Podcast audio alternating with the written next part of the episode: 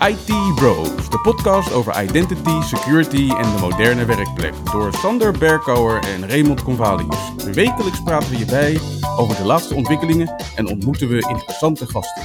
Volg onze podcast op Spotify of iTunes en stel je vragen op Twitter, ITBrosNL. Ik ben Raymond Convalius. En mijn naam is Sander Berkouwer. Welkom bij aflevering 7 van seizoen 2 van de IT Bros podcast. Met in deze aflevering het meest recente nieuws, aankomende evenementen en uiteraard een nieuwe productiviteitstip.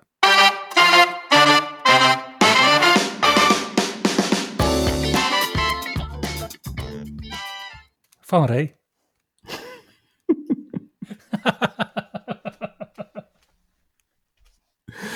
De afgelopen week was het nogal stil rond uh, Windows 11, maar het bleek uh, stilte voor de storm. Mhm. Want uh, we zijn, ja, als ik het goed zeg, best wel overladen met een hoop nu, Windows 11 nieuws.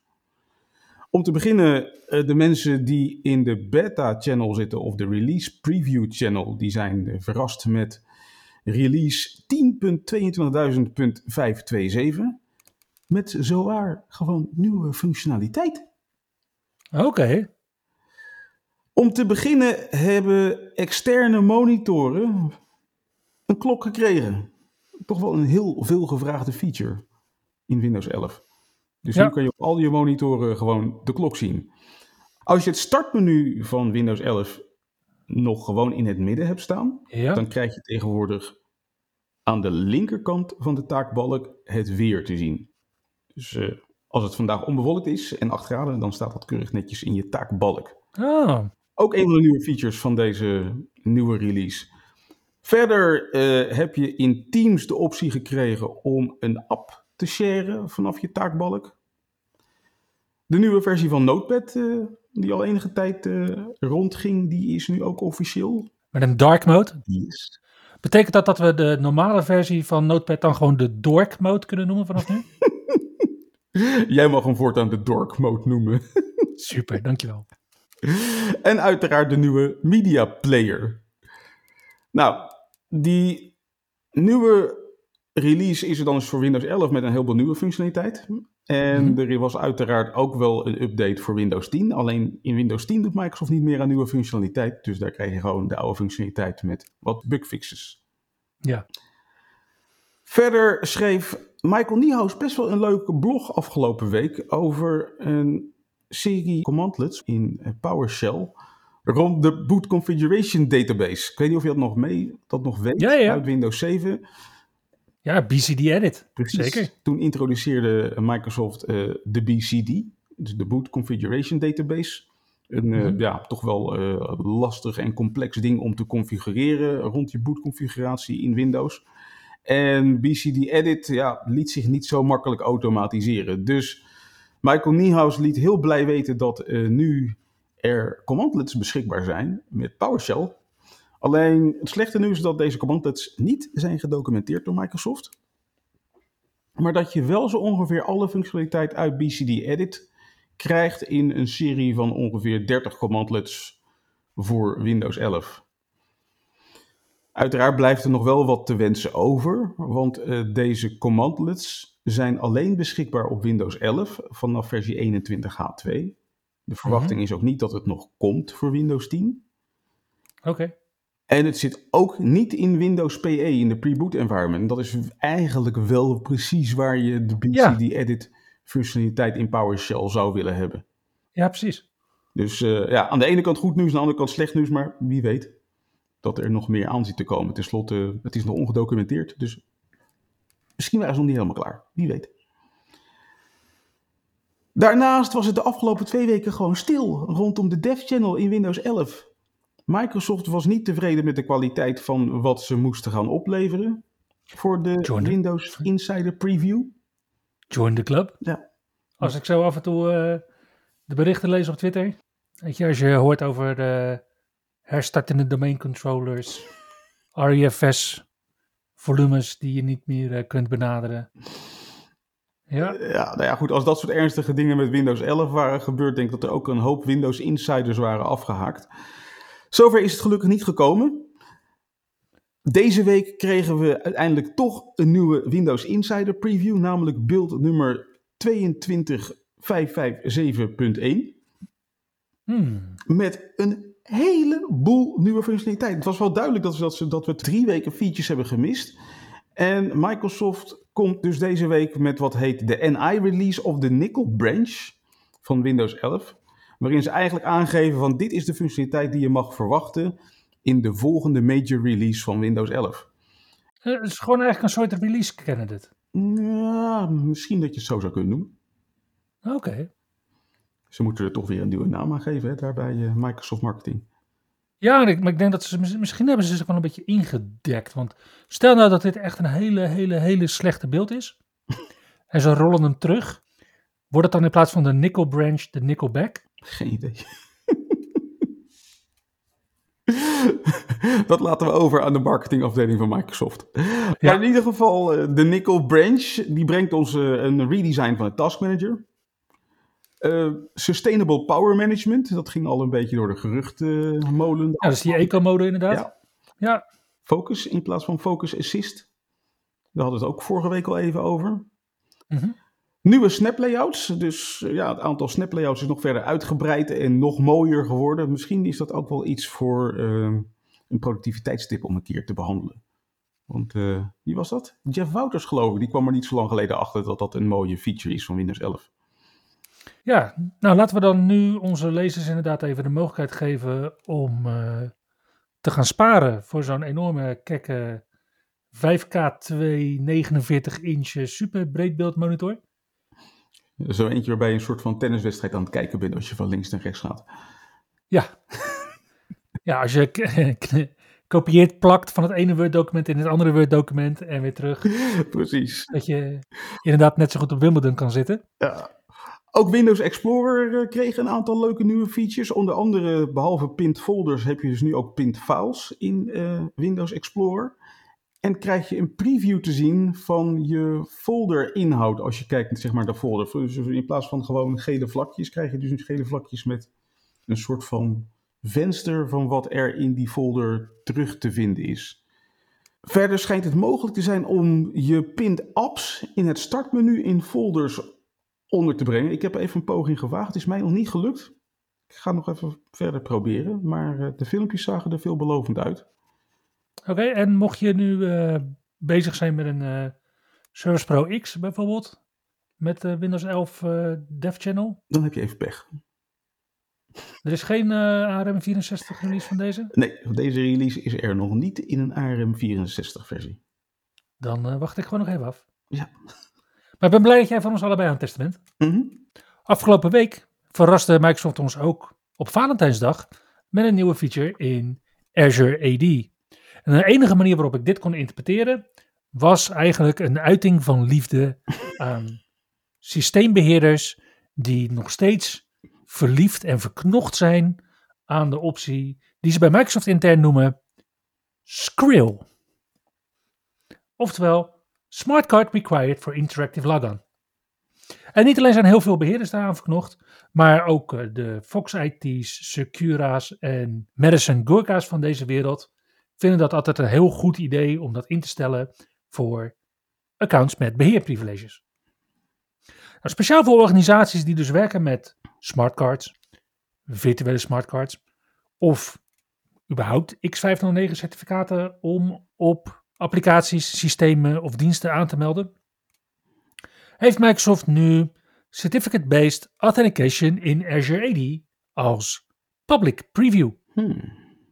En deze feature is eh, zowel in de zeg maar, normale Azure AD beschikbaar, maar ook in de Government Azure AD. En dat triggerde mij, want dat zien we niet zo heel erg vaak. Dat een feature in de normale Azure AD en in de Government Azure AD tegelijkertijd worden geïmplementeerd.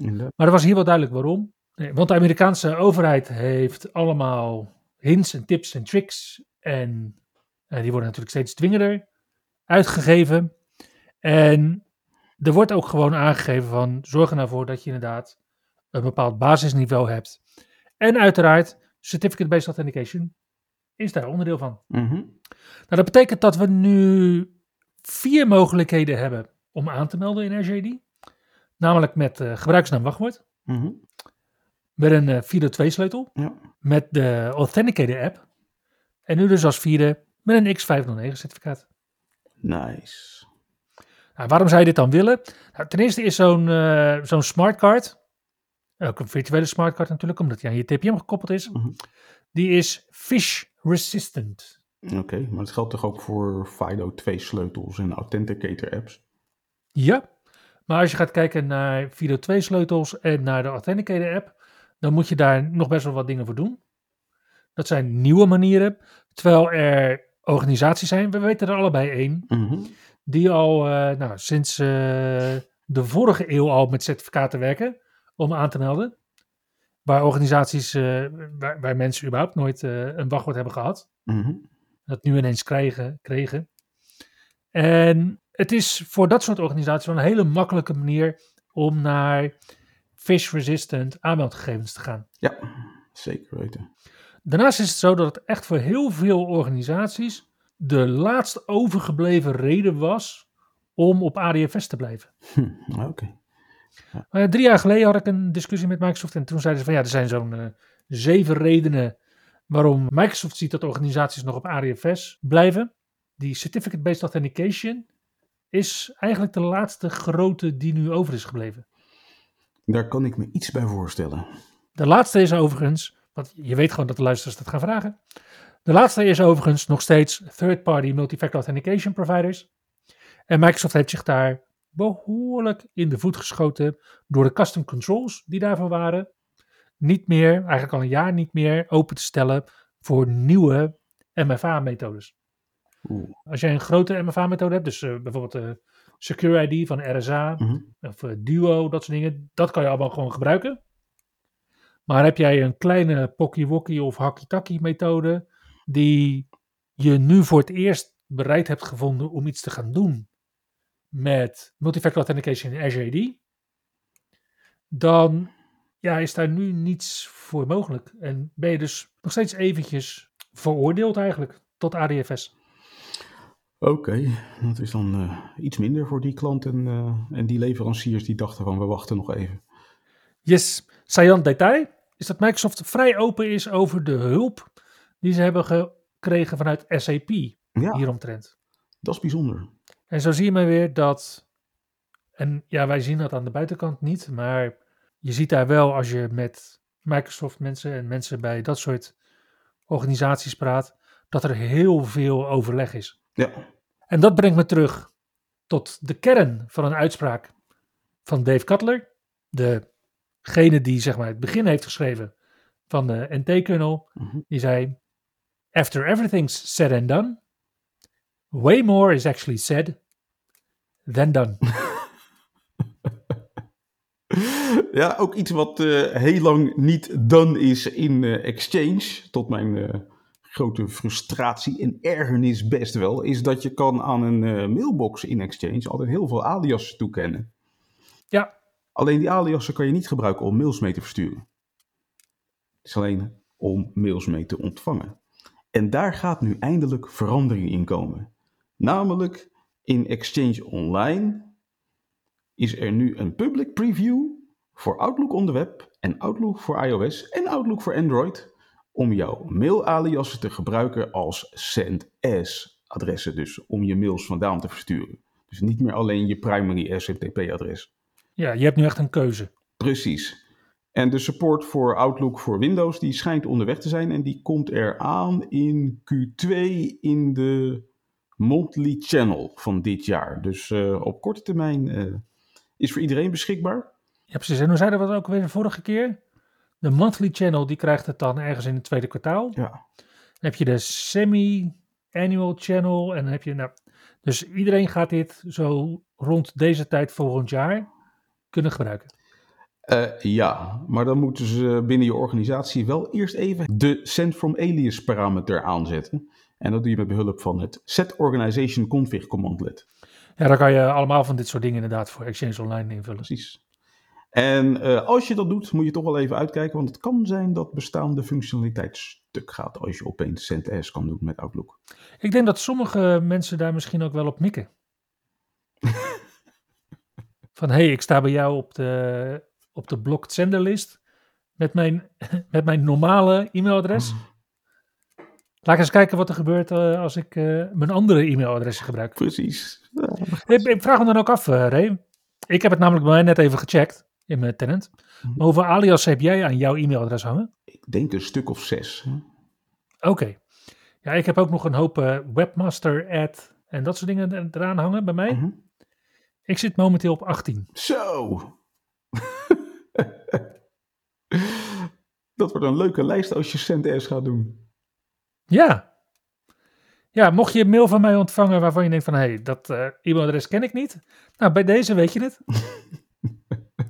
ja. Nou, naast eh, Outlook is Microsoft ook bezig geweest met OneNote. Met name OneNote voor de web en OneNote in Teams. Als je nu eh, je OneNote gaat delen, dan eh, beschikt OneNote sinds kort ook over een view- en editing mode. Mhm. Nou, daarnaast ondersteunt OneNote Ctrl-Shift-V als je tekst-only wil pasten. Ik vind het nog steeds heel jammer dat dat een beetje, dat dat ja, nog steeds niet overal wordt gesupport en niet op elke plek. En ook niet overal eh Ctrl-Alt-V of dat soort dingen inderdaad. Blijft een beetje, een beetje zoeken. Verder eh, krijg je nu in OneNote voor de web resizable YouTube filmpjes. Dus je kan nu de grootte van je YouTube filmpje kan je veranderen. Je kan Heel belangrijk. een feature toepassen die heet eh, Set Picture to Background. Dat is op zich wel een hele leuke, want dan kan je dus over je plaatjes heen gaan typen en zo eh, in, Oké. In OneNote. in OneNote. En een functie die heet Improved Link Sharing. En ik ben even kwijt waar dat voor stond. Verder hoorden we deze week dat eh, Cisco een overnamebod blijkbaar heeft gedaan op Splunk. Hij schijnt een bod te liggen van 20 miljard dollar. Maar de bedrijven zijn niet met elkaar in gesprek. En er is ook geen commentaar van beide bedrijven ontvangen. En dat doet toch wat vragen reizen. En de grootste vraag die er nu is, is of Cisco inderdaad een overnamebod heeft gedaan. Of dat ze gewoon aan het onderhandelen zijn voor hun jaarlijkse licentieprijzen.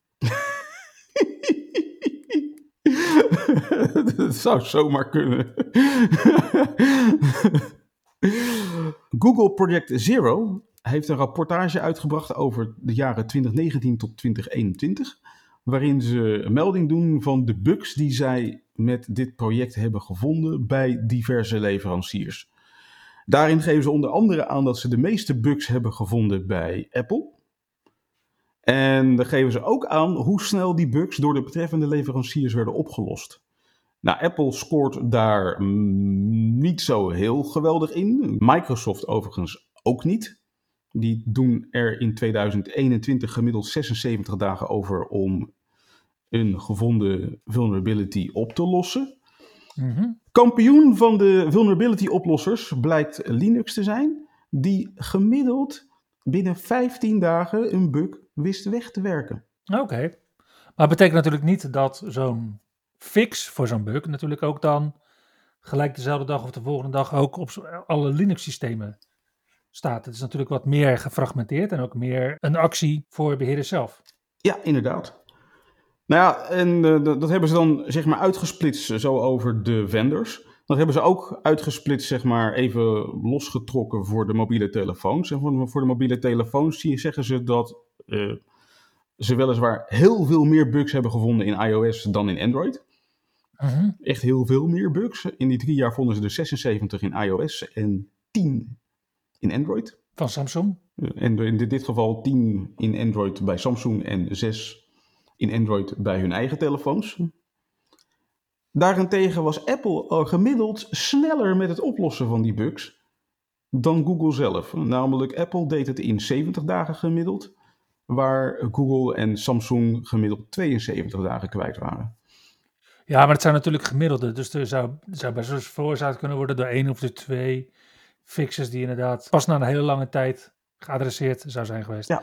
Tenminste, wat ik, wat ik altijd hoorde was dat Google Project Zero een beleid heeft dat ze dat soort bugs en kwetsbaarheden netjes eh, rapporteren Mhm. bij alle betrokken partijen. En dat ze die informatie pas openbaren na 90 dagen. Ja, En wat je dus ziet is dat die gemiddelde, waar we het net dus allemaal over hebben, allemaal onder die 90 dagen vallen. Ja, ze geven zelf ook aan dat ehm, over de afgelopen jaren, volgens mij in 2019 en 2020 hadden ze volgens mij zes gevallen waarbij uh, die 90 dagen deadline niet werd gehaald. Mhm. En in 2021 was dat er nog maar één. Dus blijkbaar zijn de, de leveranciers nu ook beter voorbereid op dit soort meldingen van Google. Dat ze er tijdig mee aan de slag gaan en zorgen dat ze binnen die 90 dagen met een oplossing komen. Ja, dat dat soort kwetsbaarheden aan de lopende band uh, zijn, werd deze week ook alweer bewezen met een zero day in Google Chrome. Want op maandag bracht Google 11 oplossingen voor kwetsbaarheden uit in Chrome. En de belangrijkste daarvan is een uh, use after free kwetsbaarheid met rugnummer CVE 2022-0609 in de animation component. En die kan mogelijk corruptie van gegevens en execution of arbitrary code toestaan. Zo. Mocht je Google Chrome gebruiken, dan kan je upgraden naar minimaal versie 98.0.4758.102. Want daarmee is dit allemaal geadresseerd. Yes. Afgelopen week ook mooi nieuws rond uh, security in Nederland. Namelijk het Nederland Security Meldpunt is van start gegaan. Is een initiatief van de Dutch Institute for Vulnerability Disclosure, oftewel de DIVD, in samenwerking met Connect to Trust, het NBIP, SurfCert, AMS-IX en Abuse.io.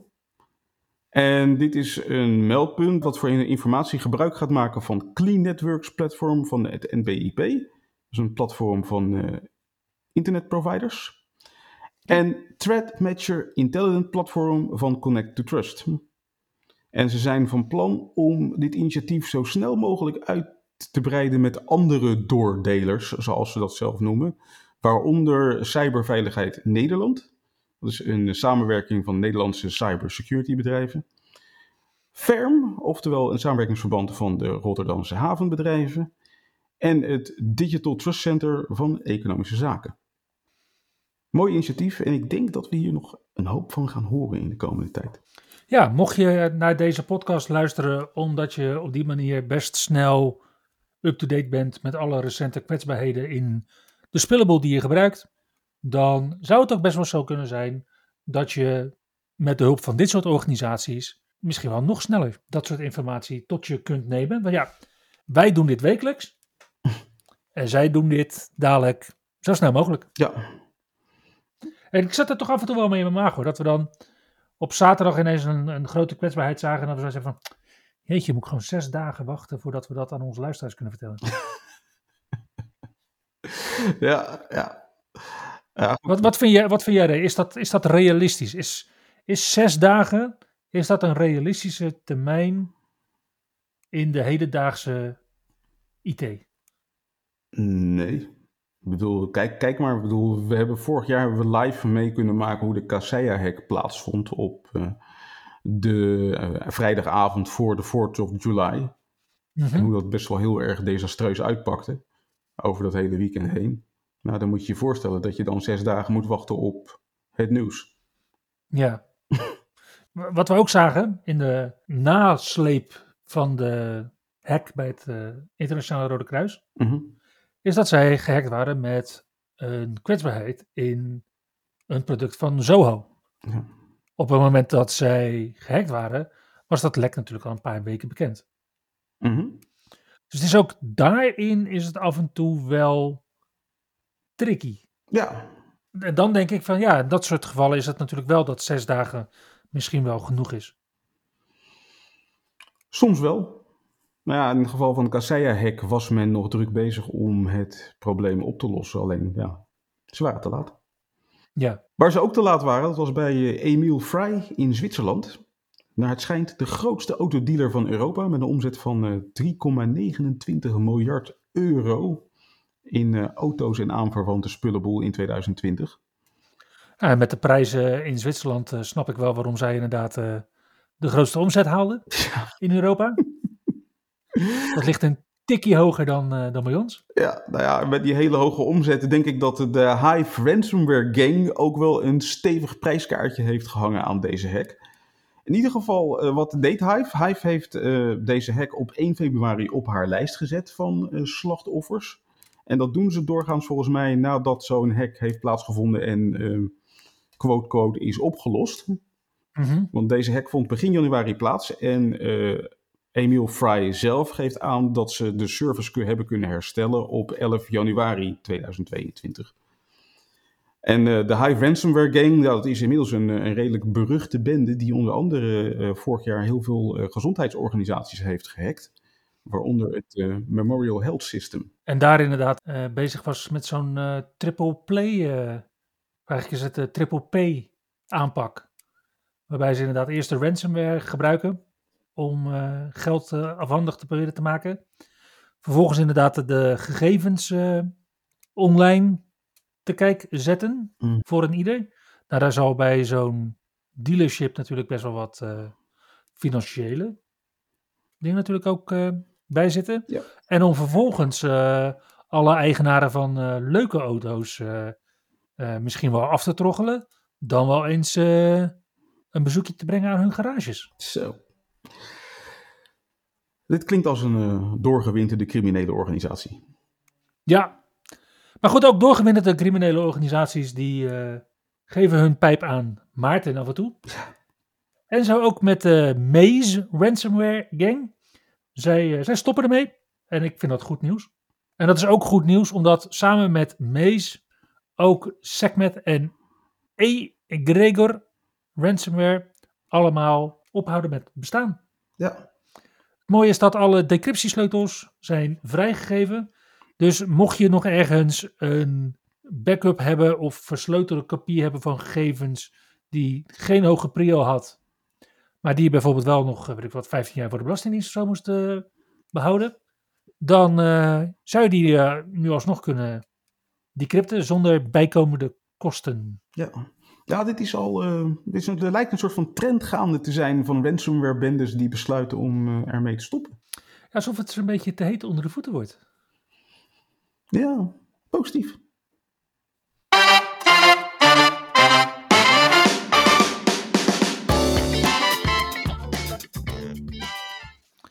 Ik zie voor volgende week vijf evenementen op onze lijst eh, staan.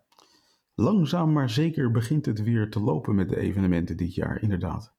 Ja, ze zijn allemaal virtueel, dat wel. En we beginnen op dinsdag 22 februari gelijk met twee evenementen.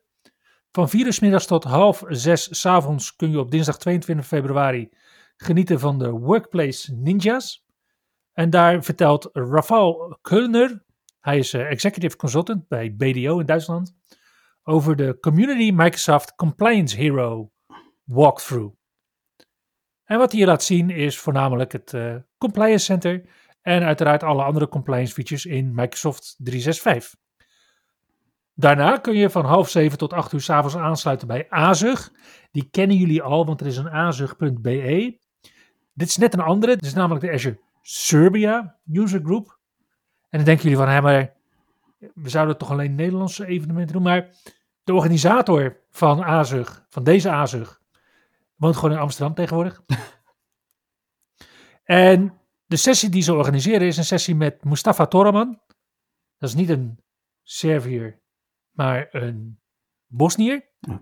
Die ik ook op heel veel andere evenementen tegenkom. Die ook bijvoorbeeld op Ignite tegenkomt. Mhm. En hij deelt zijn tien dingen die je moet doen om je Azure Tenant rock solid te configureren. Interesting. Op woensdag 23 februari van 5 uur s middags tot 6 uur s middags is het weer tijd voor de Winter Azure Security Series. En deze keer gaat het over Microsoft Defender voor IoT. En de sessie heet Cloud Capabilities and Security Advantages. Mocht je dan op donderdag nog PUF hebben, dan kan je wederom aansluiten bij twee evenementen die een beetje overlap. Het eerste evenement is een evenement vanuit Microsoft zelf. Het is het What's Next in Security from Microsoft evenement. En hier zien we mensen vanuit Microsoft die uitleggen waar Microsoft met alle informatiebeveiligingsmaatregelen die ze hebben, gaan uitleggen hoe organisaties de Zero Trust reis kunnen aanpakken. Dat is de hele dag hè, op, op donderdag 24 februari. Yes. Ja, dat gaat, eh, dat gaat heel hard door. En s'avonds is het dan van half zeven s'avonds tot 11 uur. Dat is natuurlijk van 10 tot 11 is dat eh, hun fameuze Bring Your Belgian Beer. maar daarvoor zien we sessies van eh, onder andere Diego Costa. En hij presenteert over de Azure Practical Guide for Office 365 Professionals. We zien ook Peter Dalmans met een sessie met zeven praktische tips om je organisatiegegevens in Microsoft 365 te beveiligen. Marcel Murrer presenteert over Azure Virtual Desktop. En Didier van Hooyen, die jullie misschien wel kennen vanuit zijn Twitter-handle Working Hard in IT, die presenteert over SMB over Quick.